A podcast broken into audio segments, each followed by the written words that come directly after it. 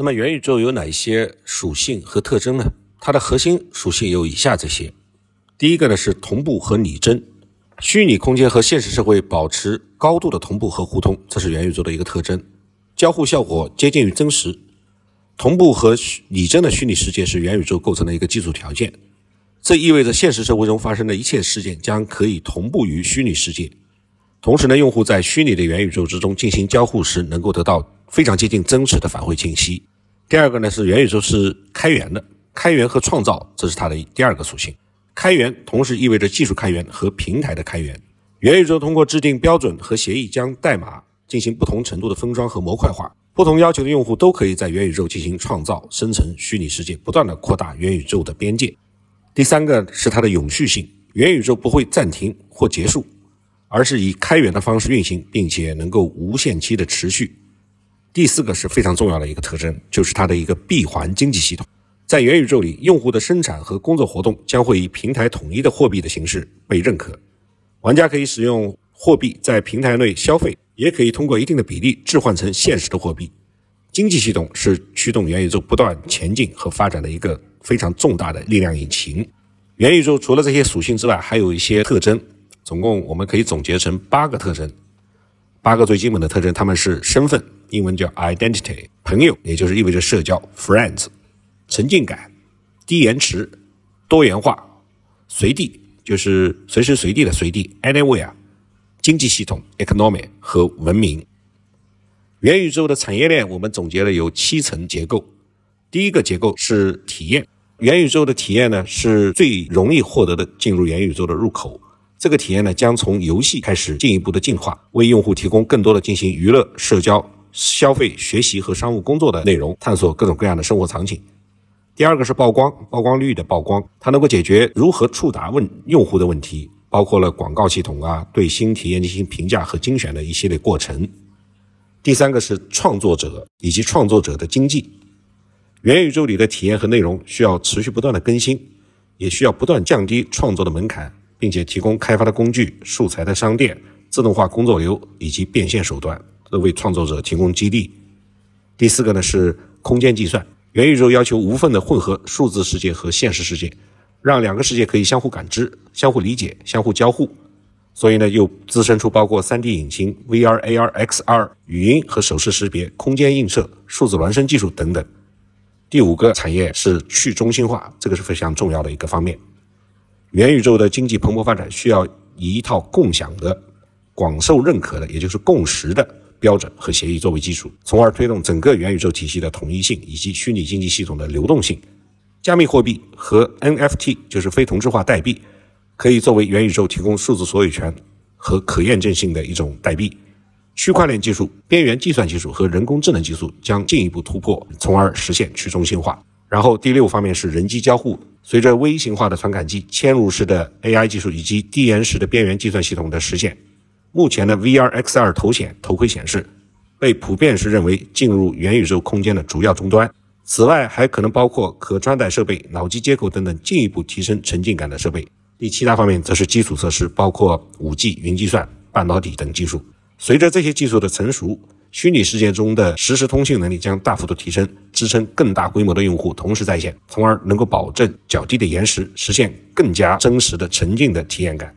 那么，元宇宙有哪些技术的支柱呢？我们可以把元宇宙的技术支柱归纳为 Band，B A N D Band。B 是指的区块链 Blockchain，游戏 Game，这个游戏的 G A M E Game 我们取的不是 G 而是 A，所以 Blockchain 和游戏 Game 构成了 B A。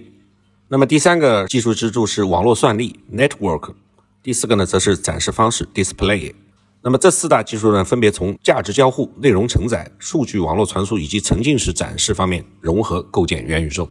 区块链技术提供了去中心化的清洁的计算平台和价值传导机制。能够保障元宇宙的价值归属和流转，从而保障经济系统的稳定高效，保障规则的透明和确定性的执行。去中心化的资产能够跨越平台，脱离内容本身进行流通，变得更加真实。电子游戏作为元宇宙的一个重要内容，它能够提供交互内容，是元宇宙内容发展和用户流量的关键赛道。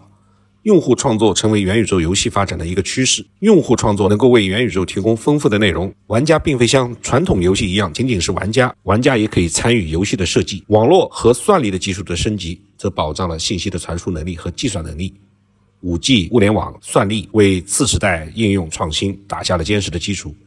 云游戏近年来也实现了高速发展，云计算是近年来发展的最快的科技领域。伴随通信速率和运算力的持续升级，云端游戏已经成为了现实。而最后一个显示和交互技术就是 Display，超高清 VR、AR 设备也实现了持续的迭代更新，用户已经可以获得比较好的沉浸式体验。同时，以数字孪生技术为代表，实现了对实体虚拟化、物联网、传感器等技术可获取产品数据。并实现了物理世界的数据化。用户通过元宇宙能够获得什么样的体验呢？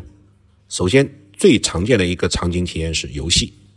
元宇宙依托游戏技术搭建虚拟的世界，游戏为元宇宙提供了展现方式。游戏同样作为基于现实的模拟、延伸和想象所打造出来的虚拟世界，它的形态和元宇宙在一定程度上极为相似。因此，游戏是元宇宙推荐虚拟世界的底层逻辑。同时，元宇宙也在游戏的基础上进一步延伸。现阶段以 Roblox、Fortnite 为代表的游戏已经得到了市场认可，作为元宇宙的一个雏形。游戏未来将持续催化元宇宙的发展。游戏和元宇宙都是打造了一个虚拟空间。游戏呢，通过建立地图和场景，打造出一个有边界的虚拟世界；而元宇宙则还需要在游戏架构的基础之上。打造出一个边界持续扩张的虚拟世界，用以承载不断扩展的内容体量。游戏和元宇宙均给予用户对应的虚拟身份，用户基于该虚拟身份进行娱乐、社交、交易等一系列操作，并形成一系列的社交关系。不同的是，元宇宙作为一个统一的体系，即使体系内由多元化商业主体运营不同的应用，其身份系统也需要实现统一。游戏引擎是元宇宙打造高沉浸度和拟真度虚拟世界的必须能力。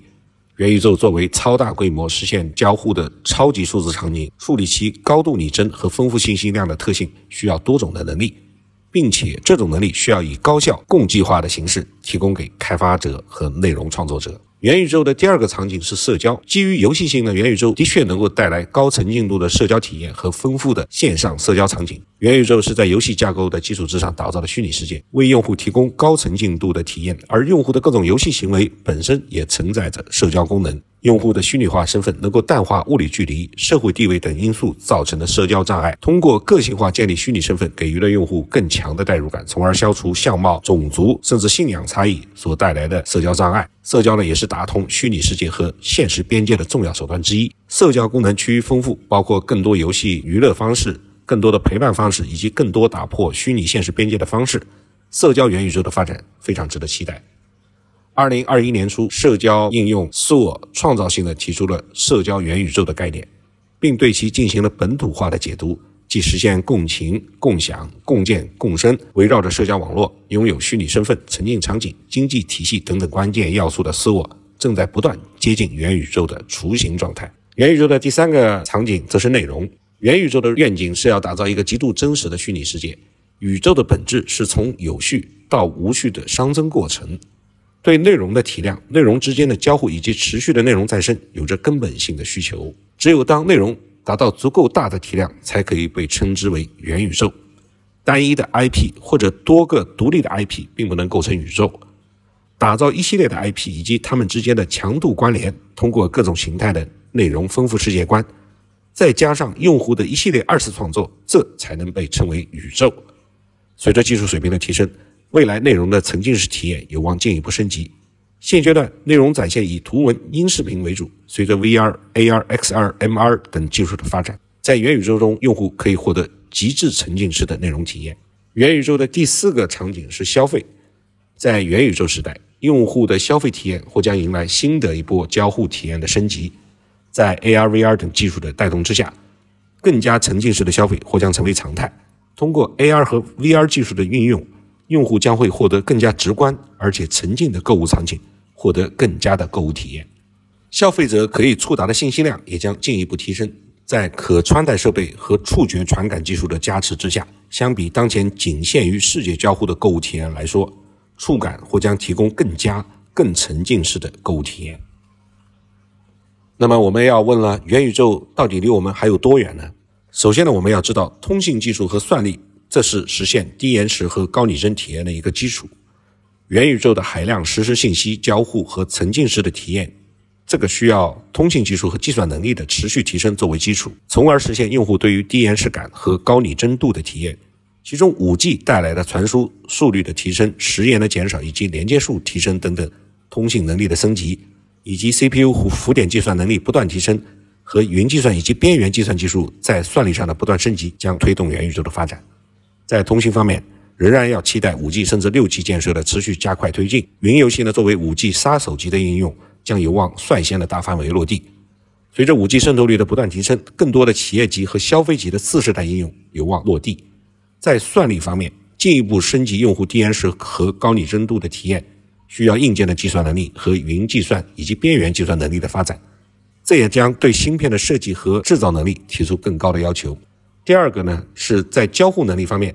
AR 和 VR 则是通往元宇宙的关键路径。互联网的高速发展构建了元宇宙坚固的基石。元宇宙本质上是一个虚拟的网络世界。当满足硬件基础之后，则需要覆盖尽可能多的用户，来构成元宇宙中的行为主体，并且由这些主体来创造元宇宙的内容。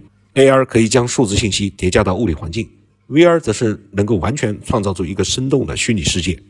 互联网和社交平台既不能将虚拟世界准确地投射到物理世界，也不能赋予人类在虚拟世界中的深度体验感，而 AR 和 VR 技术则解决了这些问题。但是呢，这些技术仍需要进一步的优化，有一些缺点，比如说视觉舒适度欠缺，这需要通过提升通信速率、延缓时延感、提升刷新率，从而降低眩晕感；通过改变像素排列问题来解决纱窗效应；通过光学升级实现更高的双眼可见范围，并实现 AR 成像的功能。第二个需要优化的地方是性能不足，现有的 VR 设备的算力负荷大，功耗过高，影响它的续航。第三个呢是轻便性不足，无线串流技术还不成熟，仍需要加强轻量化，降低设备的厚度和重量，减少负重感。第四呢还是价格昂贵，商业模式欠缺。目前 AR VR 在 To C 的市场的盈利方式主要就是两种，第一个是终端设备的出售以及线上的内容付费。第二个呢，就是线下的 VR 体验馆的单次付费的模式，而 AR 和 VR 内容丰富度还是有待提升。那么讲到内容丰富度，这也是通往元宇宙的一个必经之路。目前呢是平台兼容性差，导致体验单一，这个是需要改善的地方。平台线兼容性不高，虽然 Steam 平台可以支持几款主流的头显，但是多数 VR 平台之间没有打通，给开发者造成阵营选择的困扰以及平台迁移的烦恼。华为鸿蒙即将要着力解决跨平台分发的问题。第二呢是高质量游戏和影视比较少。目前主流 VR 内容平台上的游戏和影视虽然数量众多，但是缺乏类似于半条命啊、Alex 这样的爆款作品，无法沉淀大量的活跃用户。第三呢是持续稳定性的内容是可靠的商业模式的开端。内容作为元宇宙的核心要素，前面我们已经讲过了，将是未来主要的盈利点。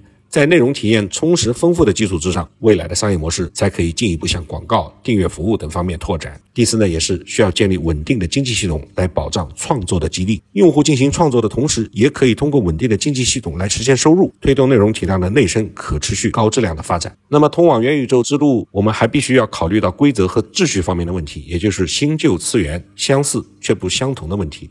啥叫新旧次元相似却不相同呢？元宇宙的构建需要一套全新的世界观和价值观。第一，如何确定元宇宙的价值取向、制度选择和秩序呢？第二，如何制定元宇宙内在的经济规则呢？第三，怎样避免元宇宙的内在垄断呢？第四，如何预防元宇宙的霸权主义和元宇宙之间的冲突呢？第五，如何维系现实世界和元宇宙之间的正面互动关系呢？第六，如何协调资本、政府和民众参与创建元宇宙呢？这就是我们要解决的一个终极的问题，就是规则和秩序方面的问题。